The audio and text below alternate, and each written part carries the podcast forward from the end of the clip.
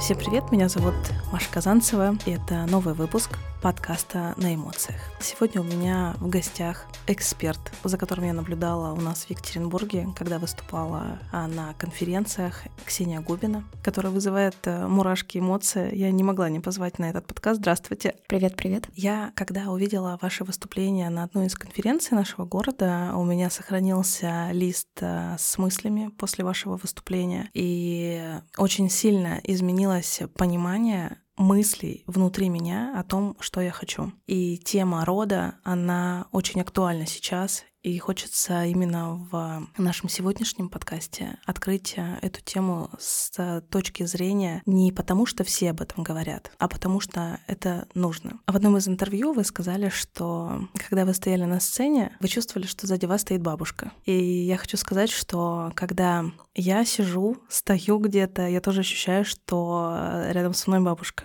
Я чувствую, что э, наши родители, наши бабушки, дедушки, мамы, папы — это то, что не просто подарило нам жизнь, это то, что позволяет нам жить. И я счастлива, что моя семья — это те люди, которые подарили мне именно счастливую жизнь. Я сейчас нахожусь в том состоянии, когда мне хорошо. Я жила в любви, живу в любви. И моя бабушка в том числе, она дала мне возможность понять, что эта жизнь прекрасна, и накрахмаленная шапочка. Тоже прекрасно. Да, и можно выйти на улицу, дышать, наслаждаться этой жизнью. Я очень хочу, чтобы вы рассказали сначала о себе, чтобы наши слушатели вошли в это состояние и поняли, о чем сейчас будет речь. Мария, я тебя от души благодарю за приглашение, за то, что мы с тобой несмотря на все преграды, которые нам мешали сегодня записать этот подкаст, я здесь. И первое, что я хотела бы сказать, что обычно я представляюсь очень так четко. У нас тема на эмоциях, поэтому я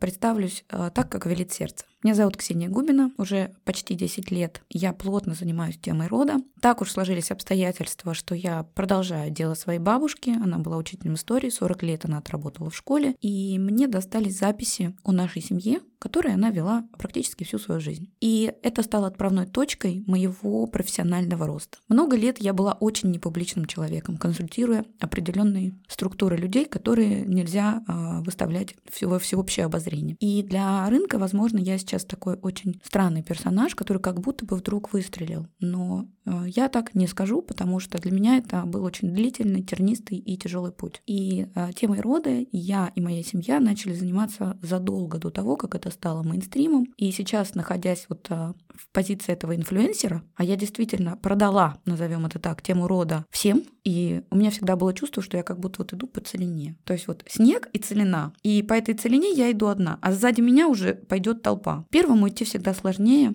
потому что, да, были специалисты, которые занимались темой рода, но были ли специалисты, которые так популяризировали э, ее, эту тему? Скорее всего, нет. Были ли специалисты, которые замахнулись на научное сообщество? Нет, потому что на это нужно очень много ресурса, не только финансового. Здесь нужно очень много ресурса эмоционального, потому что работа с системой — это всегда работа против течения. Поэтому я уже вот эти, все эти годы популяризирую эту тему, занимаюсь темой рода, безумно горжусь тем, что я занимаюсь, и краеугольным камнем в этом во всем является миссия, а не деньги потому что я пошла туда за миссией. Мне очень откликается эта ценность ваша, и когда я смотрела, опять же, ваш аккаунт, читала тот экспертный контент, который вы выдаете, он очень сильно отличается от других, и чувствуется действительно искренность и это по-честному от сердца я сейчас говорю. Когда вы показываете то, что происходит в вашей жизни, естественно, возникает вопрос, а как вы вообще все успеваете. Это вопрос не сейчас, не про то, да, как вы сюда успели или как вы вообще все успеваете. А мне просто хочется узнать, а как вообще в целом распланирована ваша жизнь,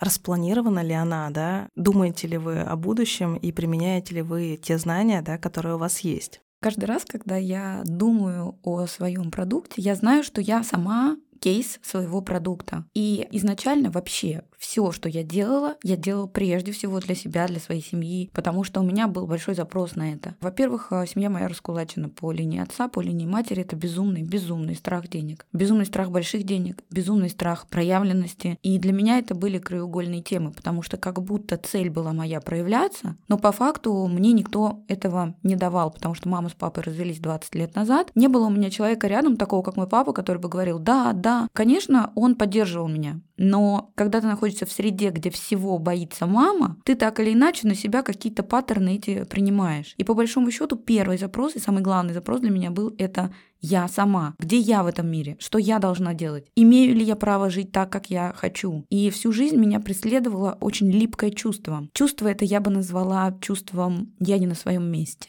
Несколько лет, десятилетий у меня было чувство, что я не на своем месте, что я родилась не в своей социальной группе, да, что я живу не свою жизнь, зарабатываю не свои деньги, занимаюсь не своей работой. И вот эти вопросы, они для меня были такими кризисными вопросами, которые ставят у тебя определенные точки выбора и точки приложения усилий. И для меня тема рода стала очень интересна, учитывая историю нашей семьи, когда мы говорили о том, что нас раскулачили. То есть тема вообще раскулаченных людей — это тема очень больная. Во-первых, это всегда история с системой, с государством. Какие отношения у тебя с государством? А может тебе государство что-то дать? Или у тебя отнимет это все, это государство? Это всегда тема проявленности, потому что если ты один раз высунулся, у тебя отняли, ты всю жизнь потом боишься Боятся. высовываться. И через какое-то время возникает заряд. То есть у этой программы, у нее есть еще заряд. Чем больше поколений не высовываются, тем больше у каждого следующего поколения существует вот этот самый негативный заряд, который не дает высовываться еще больше. И ты как будто сидишь постоянно с крышкой. Ты бы рад сказать что ты такой замечательный, классный, но у тебя есть внутренние ограничения, страхи, и все это у меня тоже было. Поэтому для меня успевать все невозможно, и я действительно ничего не успеваю. То есть, если взять, например, откровенно ответить на этот вопрос, то я настолько всего просто забиваю. Вот просто, ну, я не супер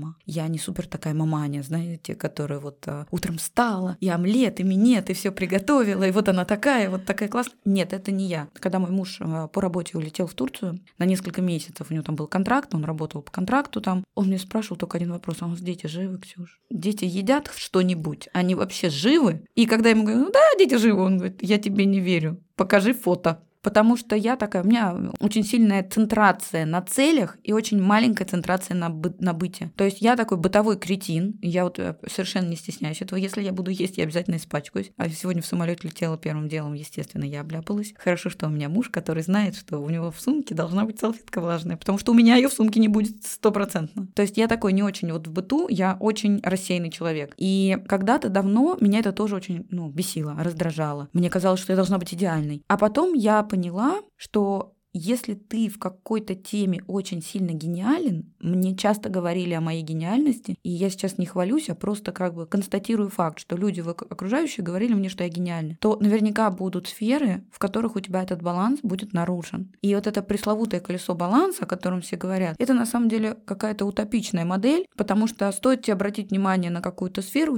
несколько других могут у тебя просесть, перестать работать в том формате, в котором ты привык. То есть будут какие-то моменты, которые которые будут все равно снижать твою эффективность в других сферах. Поэтому я себе разрешила быть неэффективной в сферах, в которых я не очень эффективна в принципе. Сейчас я просто разрешила быть вот такой. Мой день, он расписан. То есть вот э, с января у меня не было ни одного выходного. Ну вот выходной, когда я была бы просто предоставлена сама себе. Каждый день я что-то делаю для проекта, каждый день я с кем-то встречаюсь, каждый день у меня есть вот это вот круговорот событий и моей отдачи, потому что я много отдаю, я очень отдающий человек. И я просто себе разрешила плюнуть на омлет и больше не, не думать об этом. Поэтому дома у нас есть персонал, который просто решает вот эти вот мои задачи. Плюс ко всему, я безумно люблю водить машину, и если бы я была посвободнее, я бы везде ездила на своей машине, потому что вот это кайф. Вот эта музыка моя любимая, все замечательно. Причем у меня есть один, мы в Питере находимся, и есть один питерский исполнитель. Вот я когда прям еду, я сразу попадаю в город, который мне очень нравится, а когда его слушаю. Но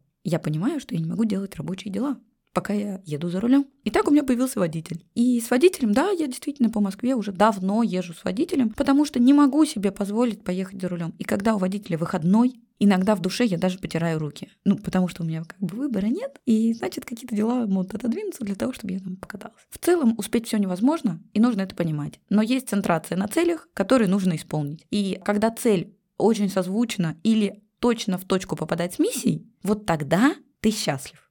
И тогда все мелкие какие-то твои недоделки, они уже не портят о тебе глобального какого-то впечатления. То есть они дают тебе вот эту вот э, возможность быть интересным человеком для других людей, и они простят тебе, если ты в белой кофте капнул на себя тут же чем-нибудь. То есть я безумно рассеянный человек. Мы когда идем куда-то, у меня муж, он за шкерман меня ведет, потому что он думает, что если я вдруг упаду, что шанс, что он меня спасет, чей котенок обосрался, что он меня как-то там выручит. Я в нашем подкасте говорю про эмоции очень много и спрашиваю, что для людей их эмоции. И когда я вам задавала вопрос э, про ваш род, про вашу бабушку в целом, да, с чего все началось, я увидела, что, ну вот как говорят, глаза на мокром месте. Ой, и сейчас. Это, и это искренне абсолютно, это очень сильно ощущается, потому что а, когда занимаешься любимым делом и живешь, да, этим а, в жизни, невозможно соврать. И вы, как яркий такой представитель темы э, именно рода, мне кажется, подтверждаете эту миссию. То есть вот хочется, да, к такому проводнику прийти и узнать, а что вообще а, можно сделать для того, чтобы стать успешным. А не кончилась ли жизнь где-то там в каком-то моем поколении, и, э, может быть, я тоже могу стать успешным. Мне очень хочется задать вопрос вам, позволяете ли вы себе плакать по-человечески, по-честному. Конечно. Вот сейчас буду плакать. Что может э, произойти такое, что э, вас э, в какой-то степени расстроит, да, и вот вызовет ту самую эмоцию? Ты знаешь, я эмоциональный человек, и часто меня за это очень хейтили. Ну, типа, нельзя пойти к такому специалисту, который плачет, когда вспоминает свою бабушку. Типа, вот так нельзя. И, типа, он не проработан. Но есть события и люди, которые тебя всегда возвращают в одну точку. И в этой точке у меня стоит человек, который меня воспитал. Мои родители много работали, и им было просто не до, не до меня. Не потому, что они плохие. Они делали все, что могли на тот момент, и никаких претензий к родителям у меня, конечно же, нет. Но бабушка — это человек, который дал мне путь в жизнь. Понимаешь, то есть вот этот путь финансовый, путь успеха, путь достигатора, это путь, который в меня заложил этот человек. И его нет, а дело его живет. И, наверное, это то, к чему я стремлюсь в принципе. То есть, когда я учеников учу, цель, чтобы через 10, 20-30 лет после них, после меня, дело продолжало жить. И меня всегда пугали люди, которые были каменными, не чувствуя вот этого вот, вот этой грани, да, когда что-то живое и мягкое ты можешь показать людям.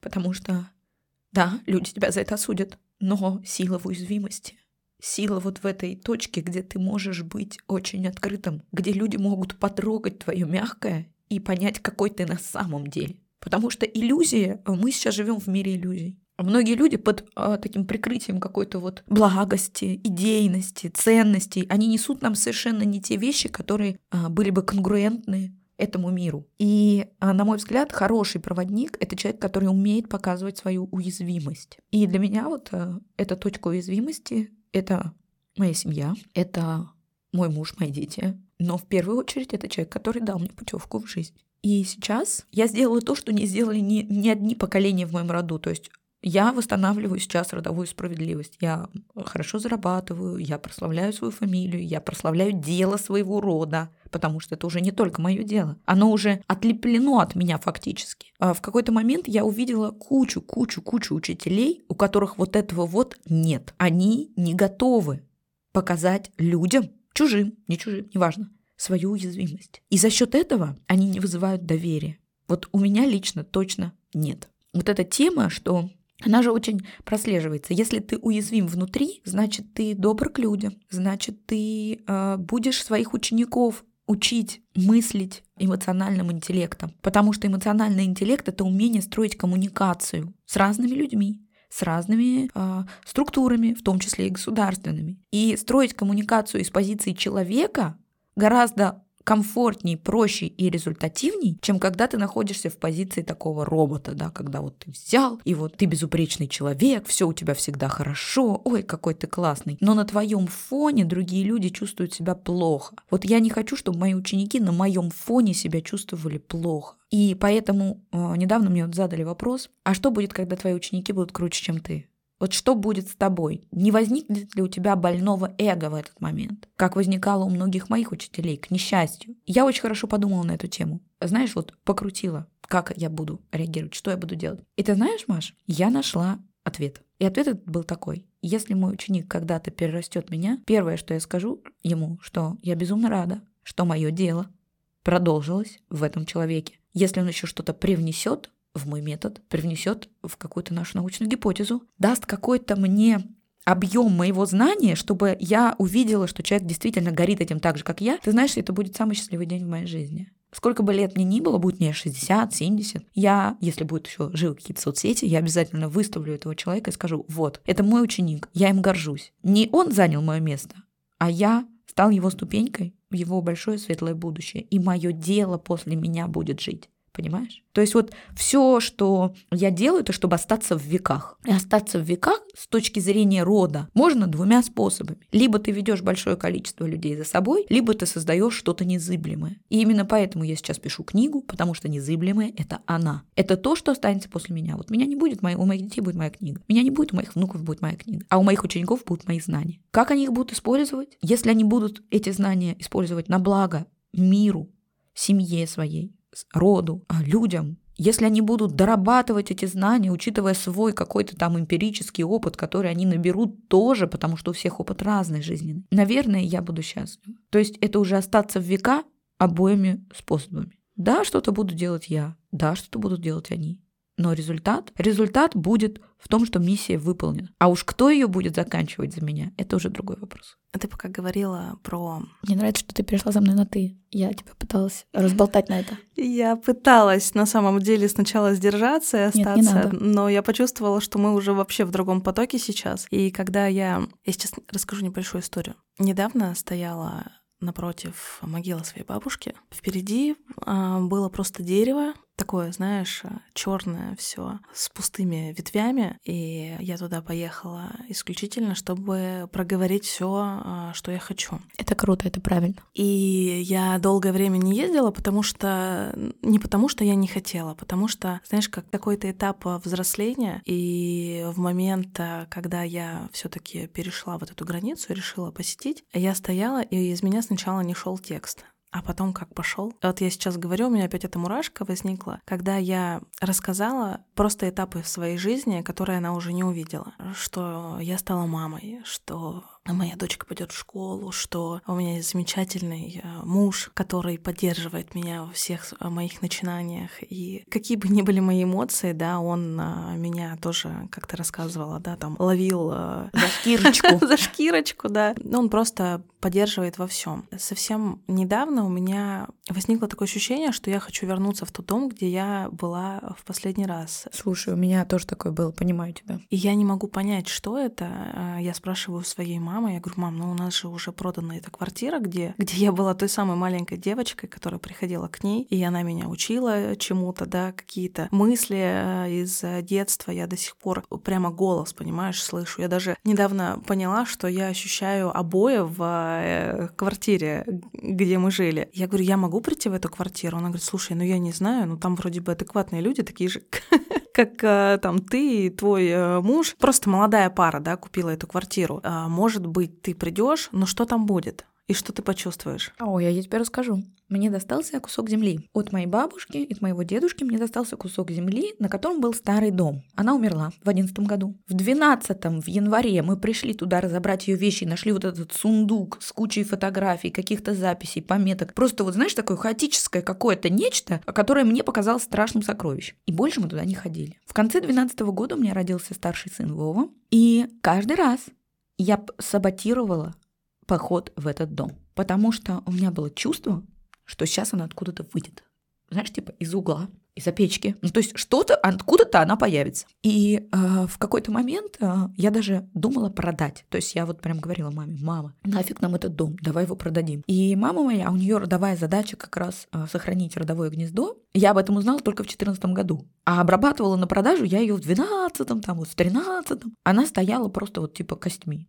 Нет, мы его не будем продавать, пусть он лучше весь разрушится, кусок земли оставим. И потом в какой-то момент я поняла, что мне хочется построить дом. У мамы была мечта построить дом, и я так почему-то в это вовлеклась, и почему-то я в так... У меня тогда был очень юный возраст, Маш. Вот прям, знаешь, типа детский еще, когда люди думают, как им купить Феррари, а не как им построить дом. И тут вдруг со мной вот это, знаешь, как вот эта вот тема рода, она меня как будто постоянно вот где-то вокруг меня была, как-то вот фонит, фонит. И вот дофонилось это до того, что я решила строить дом. Я набрала долгов, просто каких-то немыслимых, там, а 5 миллионов рублей. По тем временам это просто какие-то были немыслимые суммы. У меня было накоплено немножко, но этого немножко хватило только на фундамент. Миллион рублей стоил только фундамент. Я вызвала прораба, думаю, может быть, мы этот дом реанимируем, ну вот не будем его разрушать. И пришел этот прораб, а дом, знаешь, какой? Шлаковый. То есть вот из шлака раньше лепили эти дома. То есть он по факту, снаружи-то он кирпичиком был обложен, а внутри-то он весь гнилой. И он, знаешь, подходит вот так вот, берет батарею и по всему периметру батареи отваливаются. То есть вот по всему периметру, и говорит мне,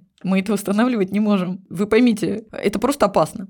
Принимайте решение, надо его рушить. Я в, этот, в эту ночь хотела поехать на кладбище, но что-то мне случилось какой-то вот, ну, в общем, страх у меня какой-то случился. И я легла спать, и перед сном просто я прям попросила, приснись мне, дай мне какой бабушка, дай мне, пожалуйста, какое-то понятие, какую-то опору, что мне делать с этим домом. Это, представляешь, мне снится сон, где она в белом платьишке, в своих шикарных бусиках, белой шляпе, собирает белый чемодан и кладет туда белые вещи. Я ее спрашиваю, ба, ты куда? Она говорит, а я пока у Нины поживу, а потом вернусь, когда ты дом построишь. У Нины, это у нее есть родная сестра, была, и у них два года разницы, они, представляешь, с разницей в два года умерли. То есть бабушка умерла первой, следующая была Нина. И дом этот у нее старый остался. То есть дом стоит Нинин. И получается, что вроде как она мне индульгенцию дала. Я вот говорю, мне прям слезы на глазах, потому что она мне дала разрешение разрушить. Утром а, следующего дня я звоню прорабу и говорю, Рафик, рушите. Он мне говорит, слушай, Ксюш, рушить его а, людьми, это дешево достаточно было по тем временам, нельзя. Надо рушить техникой. Потому что он говорит, люди, когда будут разбирать, мы там под завалами, кто-нибудь у нас погибнет. Ну, там, имею в виду. А это как бы дополнительные затраты. Но я думаю, нет. Раз уж она мне сказала рушить, я говорю, давайте техникой, давайте рушим, все. И я приехала, и я видела, как, знаешь, как, ну погоди, приехала такая машина, которая просто ковшом вот так вот раз, и он просто вот, знаешь, как карточный дом. У меня был, я сидела в машине, и у меня был просто такой шок. Знаешь, типа жизнь моя как будто рушится. Я даже не могу передать словами эти эмоции, потому что они были настолько вот противоречивые, вроде как благое дело я делаю, а по факту выглядит ужасно. И потом я начала там строить, как-то вот ходить туда. Мне стало легче. И причем в день, когда мы рушили, я туда приехала с Вовой, чтобы ему показать этот дом. Не знаю почему, вот что со мной такое было, почему мне хотелось, там ему было, наверное, года два или три, показать маленькому мальчику этот дом. Зачем-то. Он его никогда не видел. И представляешь, мы приходим туда, а дом деревенский. Что дед украл, из того его и построили. То есть одна дверь вправо открывается, другая влево, одна на себя, другая третья от себя. В общем, какая-то вот э, с дверями там была оказия. Одни, все двери в разные стороны открывались. И Вова знал, представляешь, какую дверь в какую сторону открыть. И я оттуда вышла и думаю, ну, наверное, это знак. Наверное, стой. А я такая, то есть я все-таки со здоровым критическим мышлением человек. Я так обалдела. И когда его рушили, я отвезла Вову к маме и вернулась, когда его уже рушили, я поняла, что, наверное, я все делаю очень правильно. И вот это чувство, что я хочу туда вернуться, оно у меня возникло спустя достаточно большое количество времени, потому что вот этот буферный период, когда ты готов туда прийти, и когда ты еще, у тебя еще это все слишком больно, вот я думаю, что ты придешь, ты будешь ждать, что откуда-то она выйдет. Плюс у меня-то все осталось так, вот она уехала в больницу, понимаешь, и ничего не изменилось. Ничего в доме ничего не изменилось. А салфетка, которую она положила, вот икона, и она лежала в коме, представляешь, а мы доедали пирожки, которые она запекла. То есть я помню, я ела эти пирожки, ну, блин, почему ты не, ну, не можешь как-то выжить? И врачи нам, они нам говорили, даже если она выживет, она не будет такой, какая была, вы должны быть к этому готовы. И мы просили ее с мамой, а потом я поняла, что 21 день в коме она просто выбирала, стоит ей. И когда мы ее хоронили, ты знаешь, я запомнила ее лицо, оно было вообще не тем, какой я ее знала. Там была какая-то старуха. А моя бабушка, она не была старухой, знаешь. Она была такая активная, даже как я. Гиперактивная, я бы сказала. И потом одна из ее подруг мне сказала, как ты на нее похожа характер. Я вот внешне на нее не похожа, внешне на маму похожа. Как ты на нее похожа характер? И часто потом, спустя годы, она мне снилась в разные самые тяжелые, самые какие-то вот краеугольные для меня времена, она приходила ко мне во сне и давала мне некоторую информацию, которую я понимала, когда уже все происходило. Ну, то есть я не могла понять ее заранее. Мне она заранее всегда снилась. В 2014 году у меня был страшный ДТП, просто машина в смятку. Чудом я там выжила, машина была новая. На момент а, аварии 13333 был пробег.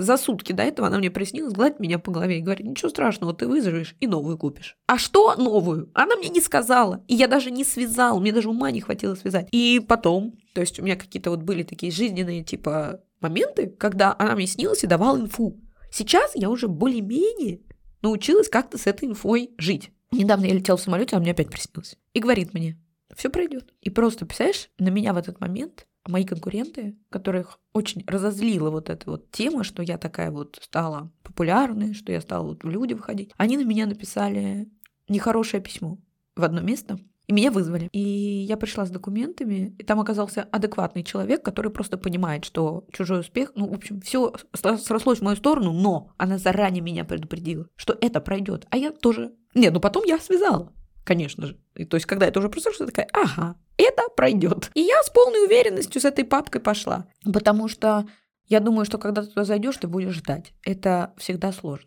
Слушай, я сейчас сижу и я не знаю, как бы... На, а, те, у нас кто... сегодня самый откровенный разговор в моей жизни, кстати. Те, кто будет э, слушать этот подкаст, э, вы можете подумать, э, что... Мы сошли с ума. Как тебе говорили, да, что ты там куку вообще, вот. Но, если честно, те, кто меня знают, меня знает не так много людей, как тебя, так... но знают прекрасно, что я специально даже прошла курс по энергии, чтобы понять, что вообще со мной происходит и почему меня так тянет в дом к бабушке, почему меня, ну вообще в целом тема это очень сильно интересует и, и стала на мне интересна интересно еще глобальнее, вот как раз после твоего выступления в Екатеринбурге, когда я нарисовала дом, вспоминала какое-то свое детство, да. Я никогда никого не просила это на подкасте, по крайней мере, э, я кроме подкаста еще провожу э, разные терапевтические интервью, где задаю вопрос-ответ, но это исключительно для личного блога и где человек может потом на себя посмотреть. Мне почему-то хочется, чтобы ты как бы завершила тему в нашем конкретном подкасте, и, возможно, внутри тебя и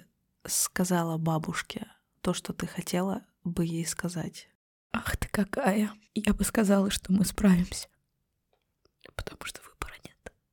И шагов назад не будет. Я вообще никогда не делала шаги назад. Каждый раз я знала, что за мной стоит, вот она точно за мной стоит. Я иногда думаю, вот что бы она сказала, увидев все, что со мной сейчас происходит. Да она бы сказала, что я крутая, вообще невозможно. И вот я хочу ее поблагодарить за этот путь, потому что для меня этот путь начался с нее. И именно поэтому ко мне такое большое количество людей за такие большие деньги готовы обращаться, потому что у моего пути нет. Утром встал, буду специалистом по роду. У меня есть путь. Путь другого человека, который мне это знание, это желание, даже больше желание, эту цель, эту миссию передал в мои руки. И у меня уже, я временный хранитель, понимаешь? Я не могу позволить себе не нести это дальше. Даже если мне будут выбивать руки, знаешь, даже если меня пытать будут, мне вот ноги отрубят, я в руках должна донести то, что мне дали, потому что это не мое и передано было мне с целью хранения. Я в таком сейчас а, положении нахожусь, когда я как передатчик, я должна передать дальше. Вот что с ними будет дальше делать? Моя, моя задача моим детям объяснить, что им нужно делать, да? Но я эти, эти вещи получила, я их должна передать. Это как наследие, это как капитал рода, это как задача, это как э, большая такая глобальная цель. И каждый раз, когда я слышу, что кто-то мне говорит, ой, с родом страшно работать, я не могу представить, чтобы кто-то из рода этого человека желал ему откровенного зла. Ну, всякое бывает, отношения человеческие разные, но тем не менее, у рода одна задача – процветать, продолжаться.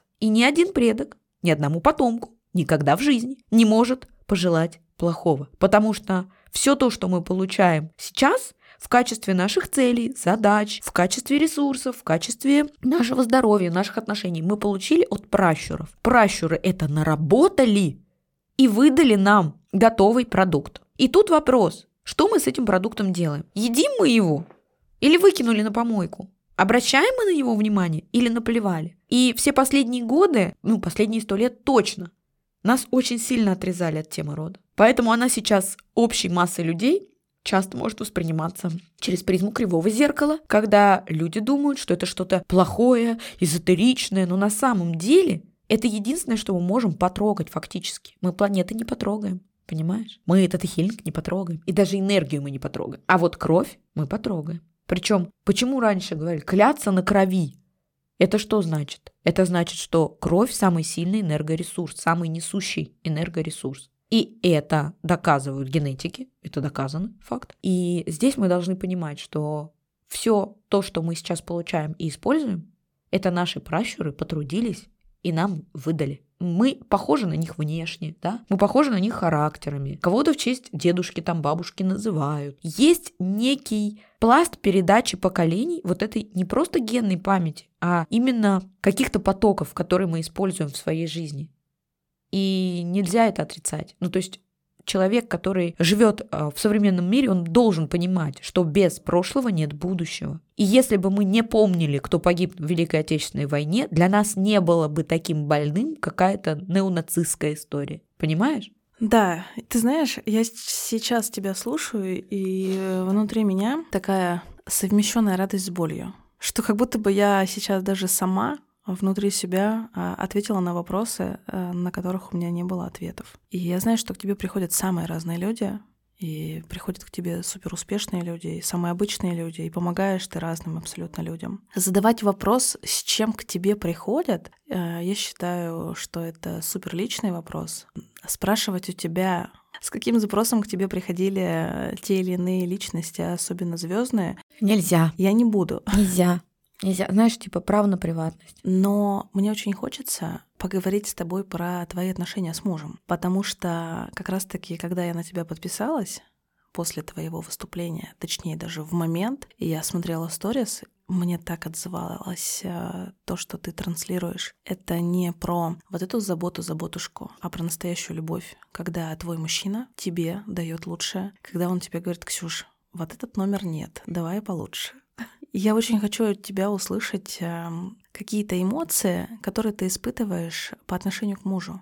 Ну, во-первых, у меня был неудачный брак. То есть я знаю, что такое ну, вот прям вот пипец. Когда, знаешь, ну типа все так плохо, что ужасно. И для меня тема работы с родом дала мне как раз вот эту вот правильную опору, чтобы найти нужного мужчину. Потому что а, на самом деле длительные отношения это всегда поддержка. И это поддержка, когда ты человека, безусловно, принимаешь таким, какой он есть, а он тебя, безусловно, принимает такой, какая ты есть. И когда мы начали со Славой встречаться, он а, стоял на гвоздях, брал какие-то адские аскезы, и он был такой худой, просто дрищ невероятный, просто он там весил килограмм 70 при росте метр восемьдесят шесть. Ну, это вот хороша палка говно мешает, говорила моя бабушка, и вот он был такой. И я помню, один раз мы с ним пошли куда-то там, я надел короткую юбку, и мама мне говорит, Ксюш, ты знаешь, у тебя ноги толще, чем... Типа, у тебя ноги такие толстые, что тебе лучше не носить короткую юбку. И я его принимала вот таким, он меня принимал такой. У нас с ним настолько похожа жизнь жизненные ценности, что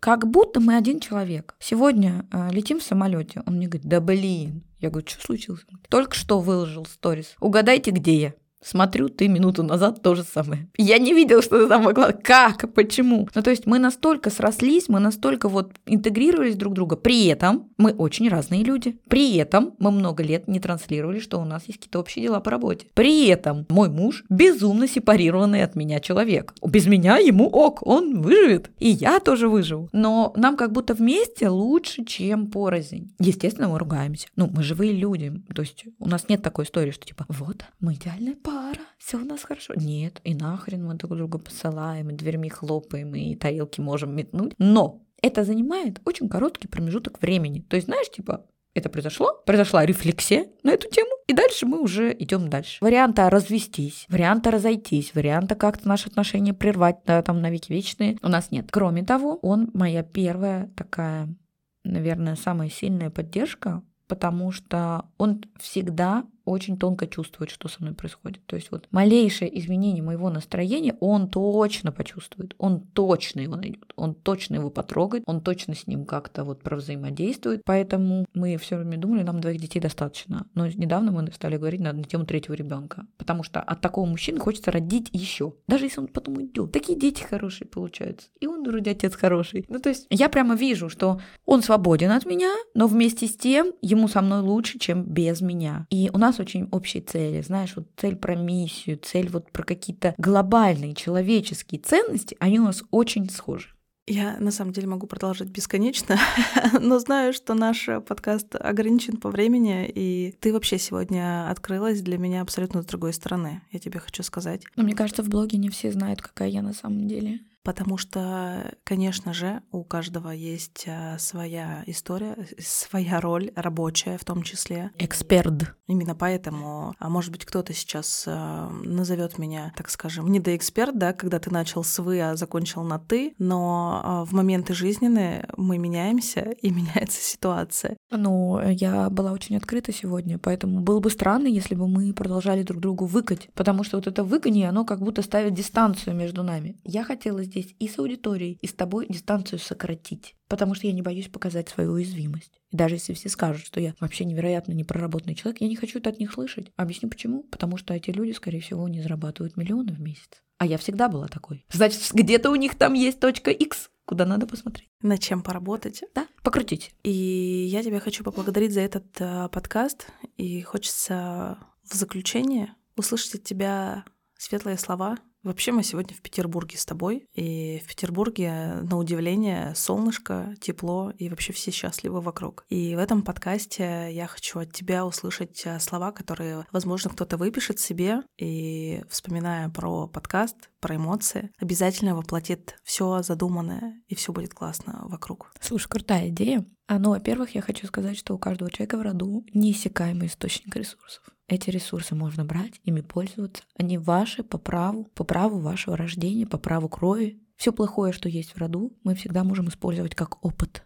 Мы можем это использовать как зло, а можем как опыт. И вот я хочу, чтобы каждый человек, понимая, что происходило в его роду с точки зрения истории, культуральных каких-то событий, социальных потрясений, понимали, что в тот момент у предка не было никакого выбора, кроме такого, и что этот опыт может помочь роду процветать, выжить жить в изобилии. И каждому человеку я бы хотела пожелать понимать свою семью, посмотреть в свою семью, увидеть какие-то закономерности в своей семье и разрешить себе быть первым. Первым богатым, первым знаменитым, первым счастливым, первым реализованным, первым проявленным. Да в конце концов первым в роликсах. Вот пусть каждый человек для своего рода станет тем самым, основателем новой ветки или основателем нового паттерна или основателем нового витка истории своего рода со знаком плюс. Переработав весь опыт, пережив всю родовую боль и научившись эту боль использовать для себя в качестве ресурса. Потому что род — это то, на что мы можем опираться. Род — это то, что нам может много дать. И если мы знаем, как оттуда это взять, мы обязательно это сделаем. И если у вас есть тяга сходить на кладбище, помянуть там родных и близких, пообщаться с какой-нибудь бабулей своей, которую вы давно не видели. А, сделайте это, чтобы потом не жалеть, потому что, возможно, через несколько лет вы захотите узнать, что она хотела вам сказать. Но у вас уже не будет на это возможности. Поэтому используйте возможности общения с родными, близкими и заботиться о них. Учитесь сейчас и вообще живите сейчас. Завтра слишком неустойчивая валюта. Я благодарю тебя за наш выпуск и всех, кто дослушал до конца. Да, я очень хочу, чтобы этим выпуском поделилось как можно больше людей, и чтобы те люди, которые задумались в момент прослушивания подкаста о том, что они что-то кому-то не сказали, они обязательно это сделали. У меня вообще сейчас ощущение, я не стала об этом говорить в середине, но у меня ощущение, что наши бабушки просто сейчас рядом. Да, у меня это ощущение было, когда я еще шла. Я как будто поняла, что типа цель. Поэтому мы выполнили сегодня с тобой, мы вместе плачем. Но я хочу сказать тебе, я тебе искренне благодарю, потому что это было сильно. А я хочу поблагодарить наших бабушек, которые, я же не говорила еще слова, которые в нас верили и верят до сих пор. Всем пока-пока. До новых встреч в подкасте на эмоциях. Искренне благодарю вас, ребята.